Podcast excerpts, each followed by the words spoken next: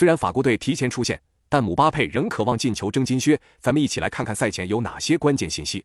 一、突尼斯队仍有一线希望出现，那就是本场能够大胜法国队，并且期待另外一场的澳大利亚不胜。本场肯定还是会全力以赴。突尼斯是个法语系国家，与法国队关系十分密切，队中不少球员在法国踢球或有过在法国踢球的经历。二、突尼斯队在世预赛期间八场比赛完成六场零封，仅丢二球，防守非常出色。而在新帅卡德里上任后，突尼斯十一场比赛九场完成零封，仅在对阵巴西和澳大利亚的比赛中有丢球，防守依旧非常稳健。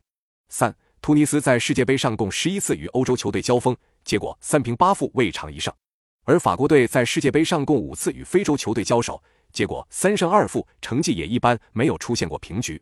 四。由于基本上已经锁定小组第一，本场比赛法国队将会进行大幅轮换。根据赛前消息显示，本场比赛法国队至少会对首发做出六处调整。而法国队头号射手姆巴佩以三个进球位列世界杯射手榜头名，是有望拿金靴的。因此，虽然法国本场比赛将会进行大轮换，但是姆巴佩依旧会首发出战。